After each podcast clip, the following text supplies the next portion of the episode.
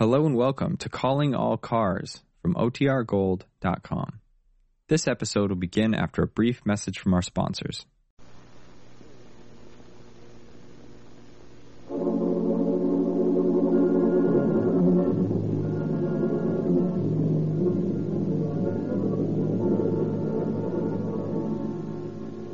Calling All Cars, a copyrighted program created by the Rio Grande Oil Company. Calling police, cars, attention all cars, road set 16 regarding a murder. The body of a well-dressed woman found in a vacant lot near West Sixth Avenue. That's all. Over.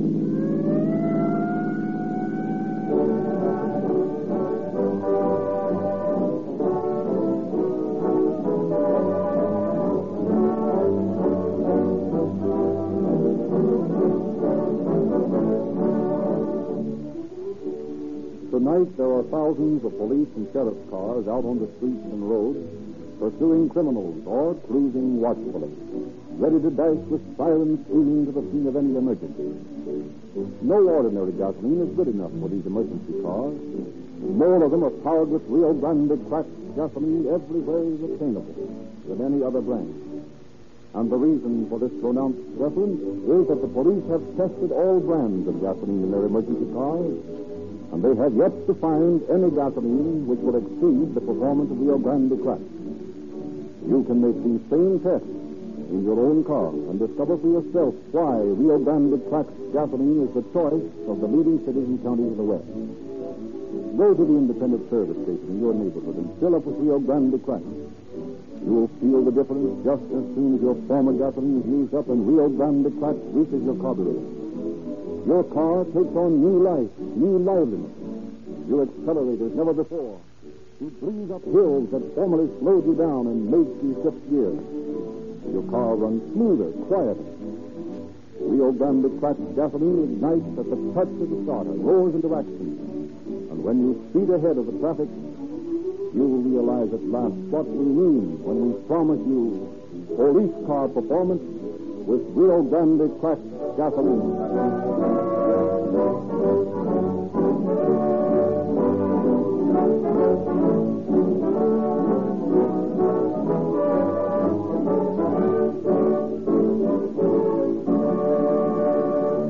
Once more, it is our pleasure to introduce H.S. Seeger, Chief of Detectives of the Los Angeles Police Department.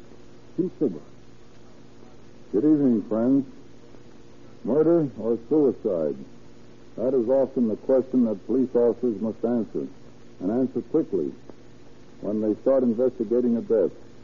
Because there is sometimes such a fine line distinguishing self-destruction from murder, it is difficult for the police to act quickly in order that justice may be done. It is necessary for all police officers, and particularly the detectives, to be trained in such a manner that they may judge at once the nature of the case they are investigating. In tonight's broadcast, an example of keen detective work and persistence on the part of one of our force is narrated. We want you to listen with particular care to this story that has been selected for this evening. Catch every word of it as it is spoken by the players in this drama. And I believe that such close attention will conjure up in your mind how easily, in some cases, even murderers might escape if it were not for the eternal vigilance of observing and intelligent law enforcement officers who see the truth behind evidence which untrained observers would either misconstrue or disregard entirely. No matter how cleverly a criminal may cover his crime, justice is inevitable when policemen are trained efficiently and have the cooperation of the public. Tonight's story brings this fact home to you.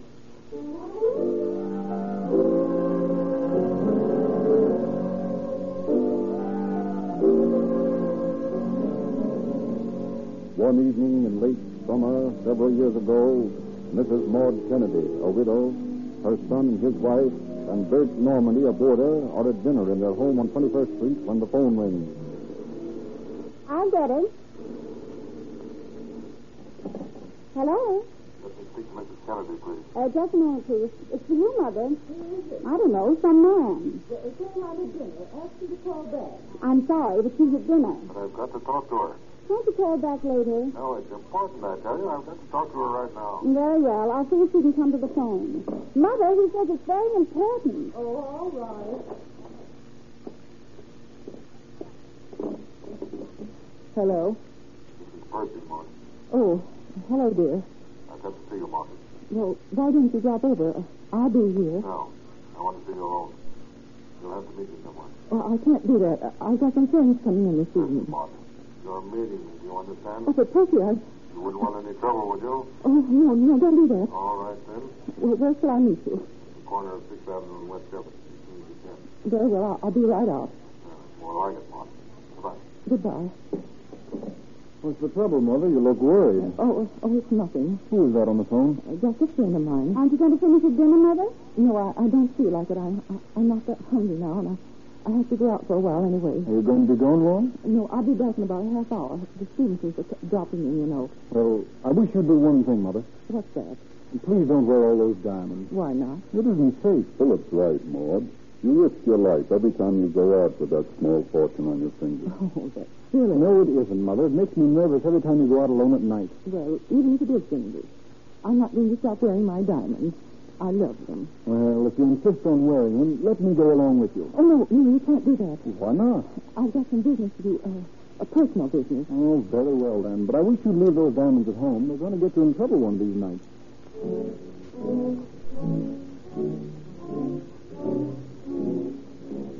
A few moments later, Mrs. Kennedy meets the man who telephoned her. The rendezvous is in what at that time is a thinly settled section of town. The houses are few and far between, the streets dimly lit. Uh, Percy, what is it this time? I've got to have some money, Maud. Oh, I thought so. I suppose you spent that five dollars I lent you yesterday. Yeah, it's nearly gone. I've got to have more. I'm going to get married. Get married? How can you get married? You haven't even got a job. I don't care. I'm in love with a girl and I want to marry her. I'll get a job somewhere. You've got to give me the money to get married on. I can't. I haven't any money. Ah, come on now, Maud. Don't hand me that. I haven't, Percy. I'm broke. They cleaned your poker the other night. Maud, did you understand what I said? I've got to have money.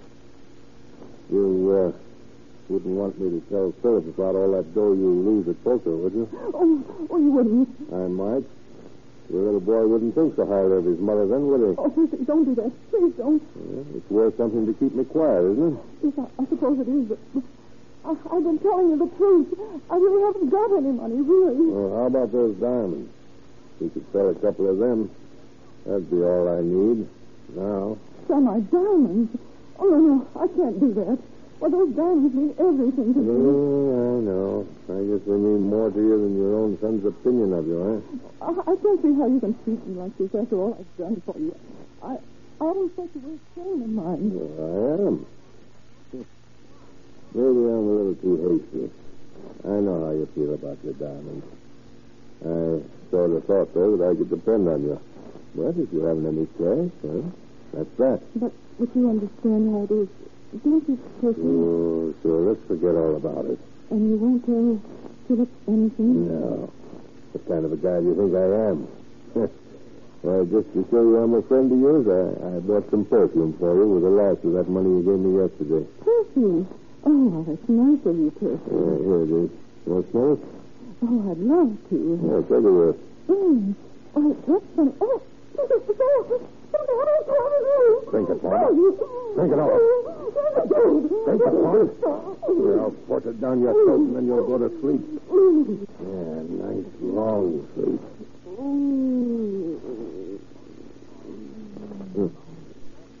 Now, I'll get you back on this vacant lot here where no one's liable to find you for a while. I, I knew you'd be wearing the ice, Maud. I could depend on that, couldn't I, my dear friend? you got all of it on.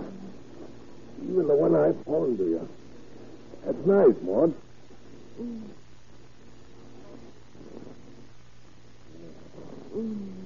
Now, if you don't mind, I'll leave you, leave. I don't think you'll need them where you're going. I'll just leave you that wedding ring and a couple of small sparklers so it won't look like robbery. Mm. Well, Maud. Thanks, old kid. So long.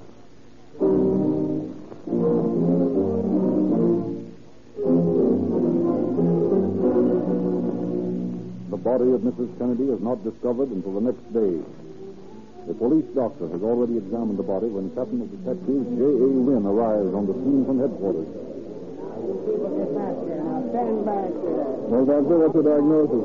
Strangulation induced by ammonia or a similar liquid swallowed with suicidal intent. There really was no reason for you to come out. Just an ordinary suicide. What makes you think so? Well, there's no evidence of criminal assault, no signs of a struggle. Robbery was not the motive, for she's wearing two diamond rings and a wedding band. Obviously, it's suicide. Perhaps. But if it's suicide, can you explain what happened to her shoe and her glove? Observed that they're missing? Oh, I uh, hadn't noticed that. I see. Well, suppose we look around a bit. All right.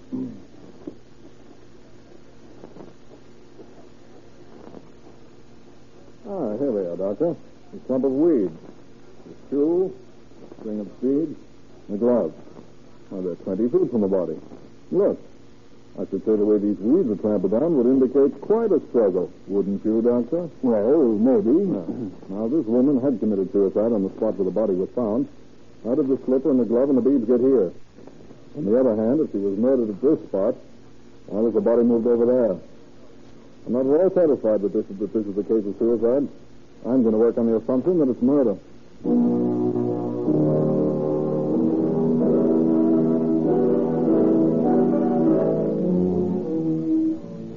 Captain Wynn's conviction, the coroner pronounces the death a suicide. Through a safe deposit box key found on her person, the victim is identified as Mrs. Maud Kennedy. Captain Wynn has the unfortunate task of breaking the news to Mrs. Kennedy's son and daughter-in-law.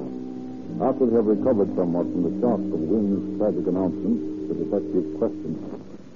I'm terribly sorry to intrude upon your grief like this, but you realize, of course, how important it is to get at the bottom of this thing as quickly as possible. Naturally, Captain. Now, you say you don't believe in this suicide theory. That's ridiculous. Mother would never commit suicide. Well, I don't believe she did. Under the circumstances of the discovery of the body, I think she was murdered. Oh, I'm sorry to be so blunt. Forgive me. Now, will you please tell me what happened the last time you saw her? well, she was at dinner last night when she was called to the phone. From the conversation, it seemed she knew the body well. And she left the table and went out, saying she wouldn't be long. Did your mother wear any other jewels than the two diamond rings found on her fingers? Yes, plenty of them. Diamonds were her weakness. She was known around here as the lady of the diamonds. I wonder often about wearing them. I, I wonder what she was out like. Now, Mr. Kennedy, please, try to control yourself. It's most important that we get to the bottom of this thing, you know? I'm sorry. I'll do my best. Do you know of anyone who might have a motive other than robbery for her murder? No. Everyone loved Mother. Had she had any disagreements with anyone? No. Had she reported any strange or suspicious happenings in her life recently? No. She, she liked everyone. Everyone liked her. Well, Mr. Kennedy, could you give me a list of the diamonds which your mother wore when she left the house? Uh, yes, I think. Let me see. It was a four carat solitaire. Returning to headquarters, Captain Wynn finds Charles Whitehead, chief nurse at the receiving hospital, waiting for him. Hello, Charlie. What's on your mind? Ah, that Kennedy case. Something I think you ought to know. What is it? Well, about 10 o'clock last night, a young fellow came into the hospital and asked if Mrs. Maud Kennedy had been injured. I asked him if Mrs. Kennedy was his wife, and he said no, it was his mother. Ah, I told him that no one with that name had been brought in, and he thanked me and left. Ah, oh, that's peculiar. That's. Oh, thanks for the tip, Charlie. I'm going to call up Kennedy and see if he was the guy. Oh, okay, Captain. Give me Jefferson 230W. Hello, Mr. Kennedy. Captain Wynn speaking. Say, I just got a report that a young man claiming to be Mrs. Kennedy's son inquired about her at the receiving hospital last night. Did you go down there? You didn't? Oh, I see. Thanks a lot. Goodbye.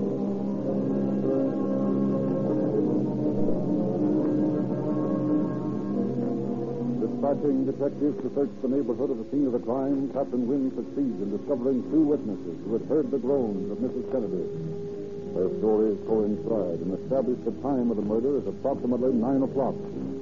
Investigations among Mrs. Kennedy's many friends reveals a young woman who had been an intimate companion of the slain woman. Captain Wynn and his aides interview her.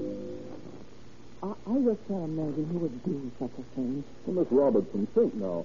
Was there anyone who had a grudge against Mrs. Kennedy? No, I, I don't think so. But there was Kid Riley. Who's Kid Riley? Well, he was a uh, prize fighter. He was very much in love with Maud, and she was a little afraid of him because he had such a compelling uh, influence on her. Of course, she realized he wasn't her kind, and yet he held a fascination for her. She couldn't escape. Possibly he's the man we're after. Prize fighter, huh? And she was filled with chloroform, or ammonia. And ammonia's used a lot around boxers' training quarters. Boys, I want you to go out and find this kid, Riley.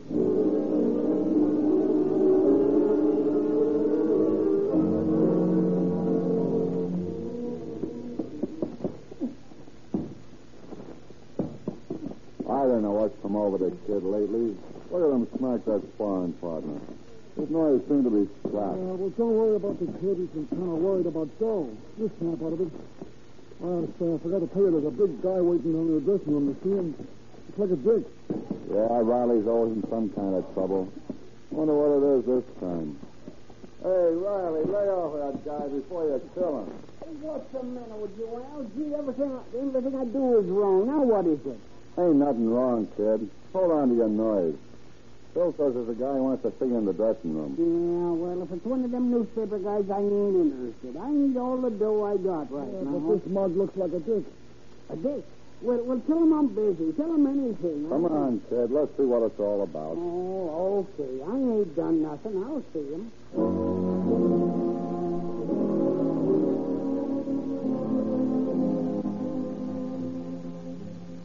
Did you want to see me, pal? Yes, just want to ask you a couple of questions. Oh, I know. Now listen, I I didn't have nothing to do with that liquor deal of Lefty Mason's on the square. I was just visiting. Just a minute. I'm not here about any liquor deal. This is murder. Huh? Murder. Yes, murder. Mrs. Maud Kennedy has been murdered. Oh, oh no. Oh no. Oh no. That that ain't right. Nobody killed her. See, she was a swell woman. Say, what are you trying to do? Kid me? No, we don't kid about anything. This is serious. I want an answer from you, Riley, and I want it straight. Did you see Mrs. Kennedy on the night of August 31st? The the, the thirty first. Well, that was Thursday, wasn't it? No, I never saw her. You went over to her house, though. Huh? How'd you know? I didn't know. I just took a chance, and I was right, huh? Oh, so you're trying to frame me, huh? Sure, I went over, but they never, I never killed her, and you know it. No, I don't know it. You'll have to have an airtight alibi if you want to get out of this thing. Oh, Listen, I never had nothing to do with it. On the square, I went over there on the night of the 31st. I phoned her about 7.15. 7.15? Yeah, yeah. She kept me along a while, and then she told me to come down to the house, and if I saw a light burning, to come in and see her. And did you go? Yeah, I, I waited outside the house for about an hour, but she didn't show up, so I walked back home and went to bed. Riley, your story sounds pretty weak to me. I'm going to take you in until we've got time to investigate it. Oh, now, now, now, now, listen. Now, now that's the honest truth, so help me. Ask my mother, ask my father, they'll tell you. They're church people. They ain't gonna lie to you. You, you ain't gonna hang this on. I'm innocent, they tell you. I, I tell you, I'm innocent.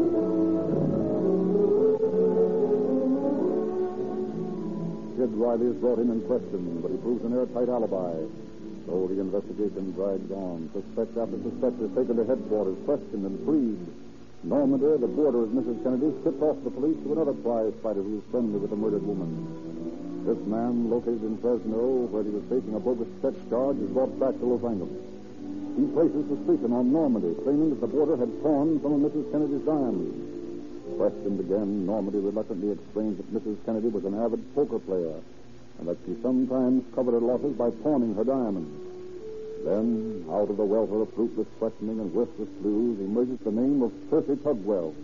It is discovered that Tugwell had borrowed $5 from Mrs. Kennedy the day of her death. Captain Wynn questions the manager of the garage where Tugwell was known to loaf. Yeah, Price hung around here, but he ain't here now. Where is he? He got married. He's in Cisco on his honeymoon. I didn't know he could afford a trip like that. Neither did I. He ain't worked for a year. And then a couple of days ago, he shows up with a pair of tickets to Frisco, and he tells me he's gone and got hitched. I don't know where he got that now.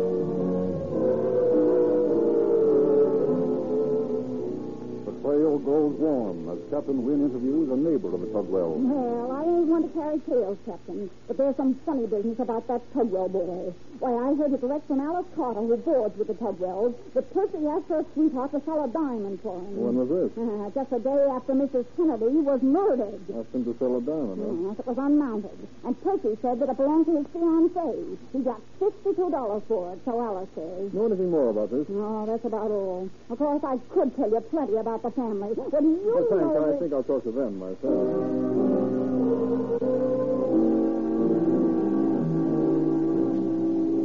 Captain Wynn and Lieutenant Holmes interview the entire Tugwell family. Their stories are the same. Now, Mr. Tugwell, can you tell us what your son's movements were on the night of August the 31st? Well, well, yeah. He and Thelma, his girl, was here for supper. Uh, and after supper, they had a little argument because uh, Percy wanted to go out to the garage and say goodbye to the gang. And Thelma said that he that he cared more for the gang than he did for her. Anyway, uh, first he went. What time was Uh, that? uh, about seven o'clock, I should say. And what time did he get back? I guess it was long, about uh, about eight thirty, no later. He comes back in, and Thelma and him patch up their little spat. Where is Percy staying in San Francisco? Uh, uh, I, I think he's at the Bayview Hotel. Mm, Very well, Mr. Tugwell. Uh, thank you very much. Uh, not at all. Uh, uh, but would you mind telling me what all this here questioning's all about? Oh, we're just trying to complete a report, Mr. Tugwell.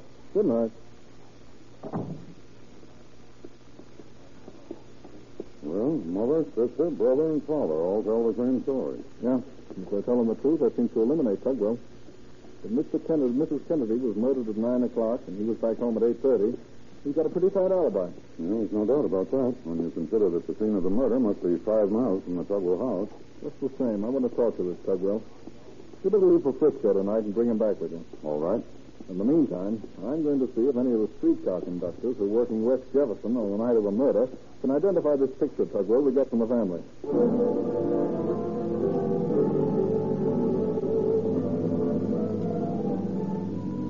With Holmes on the trail of Tugwell in San Francisco, Wynn interviews the streetcar conductors. You were working on the West Jefferson between the hours of 7 and 9 on the night of August the 31st? Yes, sir. Do you recognize the man in this picture as one of the passengers who carried that night? Oh, let me see. No, no, I don't think so. I never saw him before, huh? Mm, nope, I never did. All right, that's all. Thanks for coming in. You're welcome, Captain.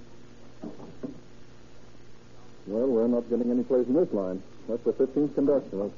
Beg pardon, Captain. Telegram, sir. Well, thanks, Sergeant. Probably from Lieutenant Holmes in San Francisco. What's the lump of peace? What is it? Listen to this. Place a man in the home of Mr. and Mrs. Philip Kennedy. They're accused of being involved in the murder. Will arrive in Los Angeles with Percy Tugwell in the morning.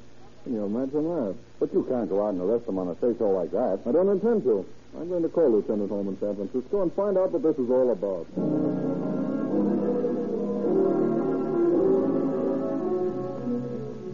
Lieutenant Holmes in San Francisco, Captain Wynn gets the details of Tugwell's accusations. Equipped with his information, he and an assistant reach for the Kennedy home. Philip Kennedy amidst them. Oh, good evening, Captain. Come in. Thanks. Are there uh, any any developments in the case? Yes, Mr. Kennedy, there are. Is your wife here and Mr. Normandy? Yes, they're here. I'd like to talk to them, too. Very well. I'll I'll, I'll get them. Well, Captain Wynn wants to see you in Bertha for a minute. Will you come in? Certainly. Good evening, Captain. Good evening. Captain. Good evening. Now that the three of you are here, I regret to inform you that I have to place you under arrest. Oh, arrest? On what charge? Suspicion of murder. What? That's ridiculous. Who made this charge? Percy Tugwell? Tugwell?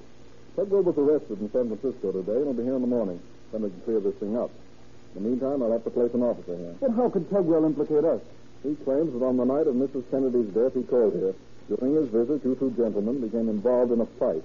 Mrs. Kennedy, according to his story, in attempting to separate you, was knocked unconscious. Why, that's ridiculous. Then your wife here, attempting to resuscitate her, gave an overdose of ammonia. causing her death. Why, that's preposterous. Well, that's the story. Then he said that you, Mr. Kennedy, had forced Mr. Normandy and himself to take the body to the vacant lot where it was found. But his share in disposing of the body, he says he was given a diamond. Well, that story is so fantastic, Captain, that it seems ridiculous to attempt to refute it. You've already got our statements. They're true. I didn't see Tugwell here the night of Mrs. Kennedy's death, nor did I see him the next day. There was no fight, and no one administered ammonia in my presence. Percy Tugwell is a miserable liar. I want to meet him face to face and dare him to try and lay a suspicion of murder against my husband.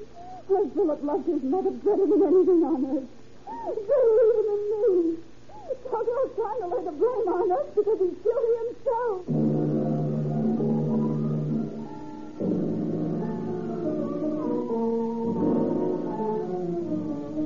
Brought back to Los Angeles, Percy Tugwell reiterates his version of the murder. Police doubt his preposterous story. Deputy District Attorney Joseph Ford attempts to break down Tugwell's statement. For five hours, Tugwell is questioned. And then he finally admits. Uh, now come clean. I lured her to that vacant lot and killed her with chloroform. I told her I had some perfume and asked her if she wanted to smell it. When she took the bottle, I grabbed her by the throat and forced her to swallow the contents. I wanted to get married, and I needed the money to finance my honeymoon.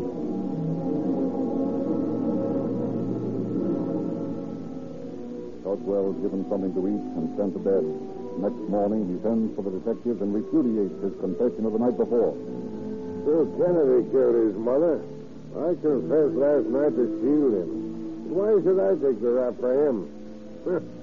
Jill sent me a note on the evening of her death, and I met him on the West Jefferson streetcar and got off at Sixth Avenue. We met his mother, and Bill killed her. I got a diamond for my share.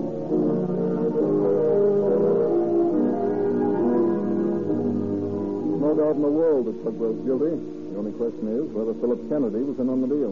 Personally, I doubt it. But let's bring the two of them face to face. That's a good idea.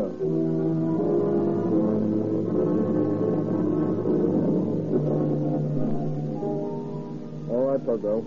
I want you to repeat your statement before Mr. Kennedy.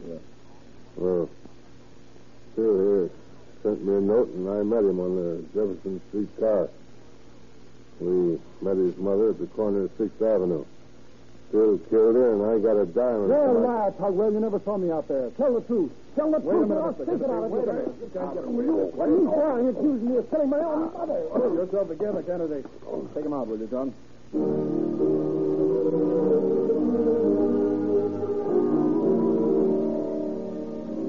Faced by Philip's wife and Normandy, who repeat their previous testimony, Tugwell begins to weaken. Finally, he speaks to Lieutenant Holmes. I, I want to tell the truth, Lieutenant. If I do, it means the rope to someone. Well, you better get it off your conscience, Tugwell. You'll feel a lot better if you do. Then bring Phil back. Okay. Mr. Kennedy, will you come in, please? Tugwell has something to say, Mr. Kennedy. He wants you to hit it. I did it, Phil. I want to apologize. Will you shake my hand? Why, you.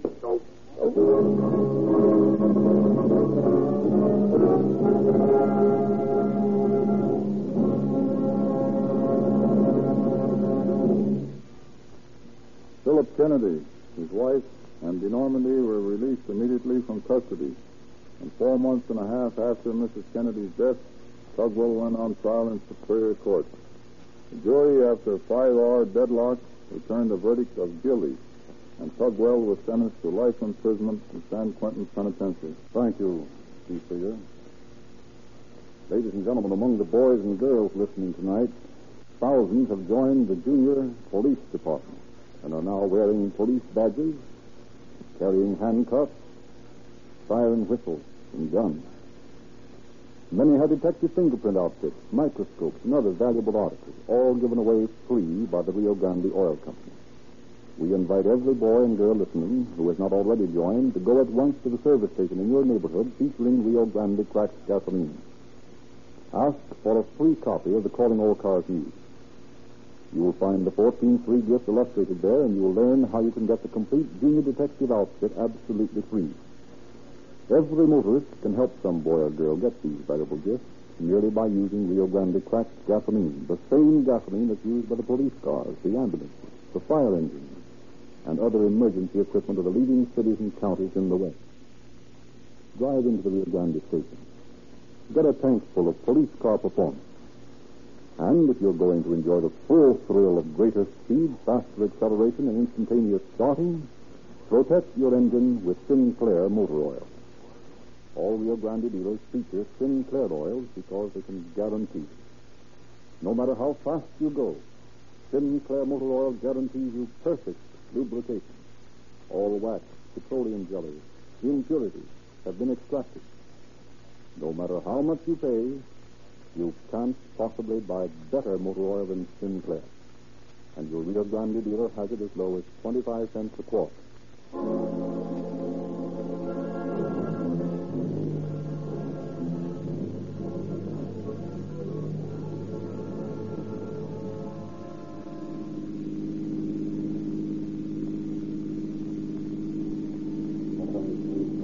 That's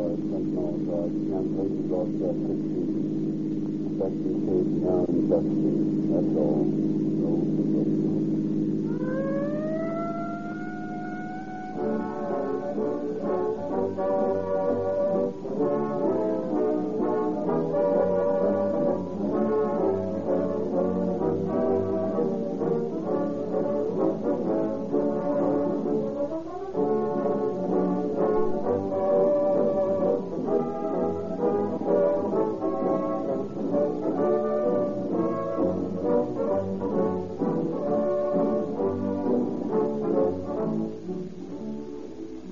Narrator, Frederick Lindsley, bidding you good night for the Rio Grande Oil Company.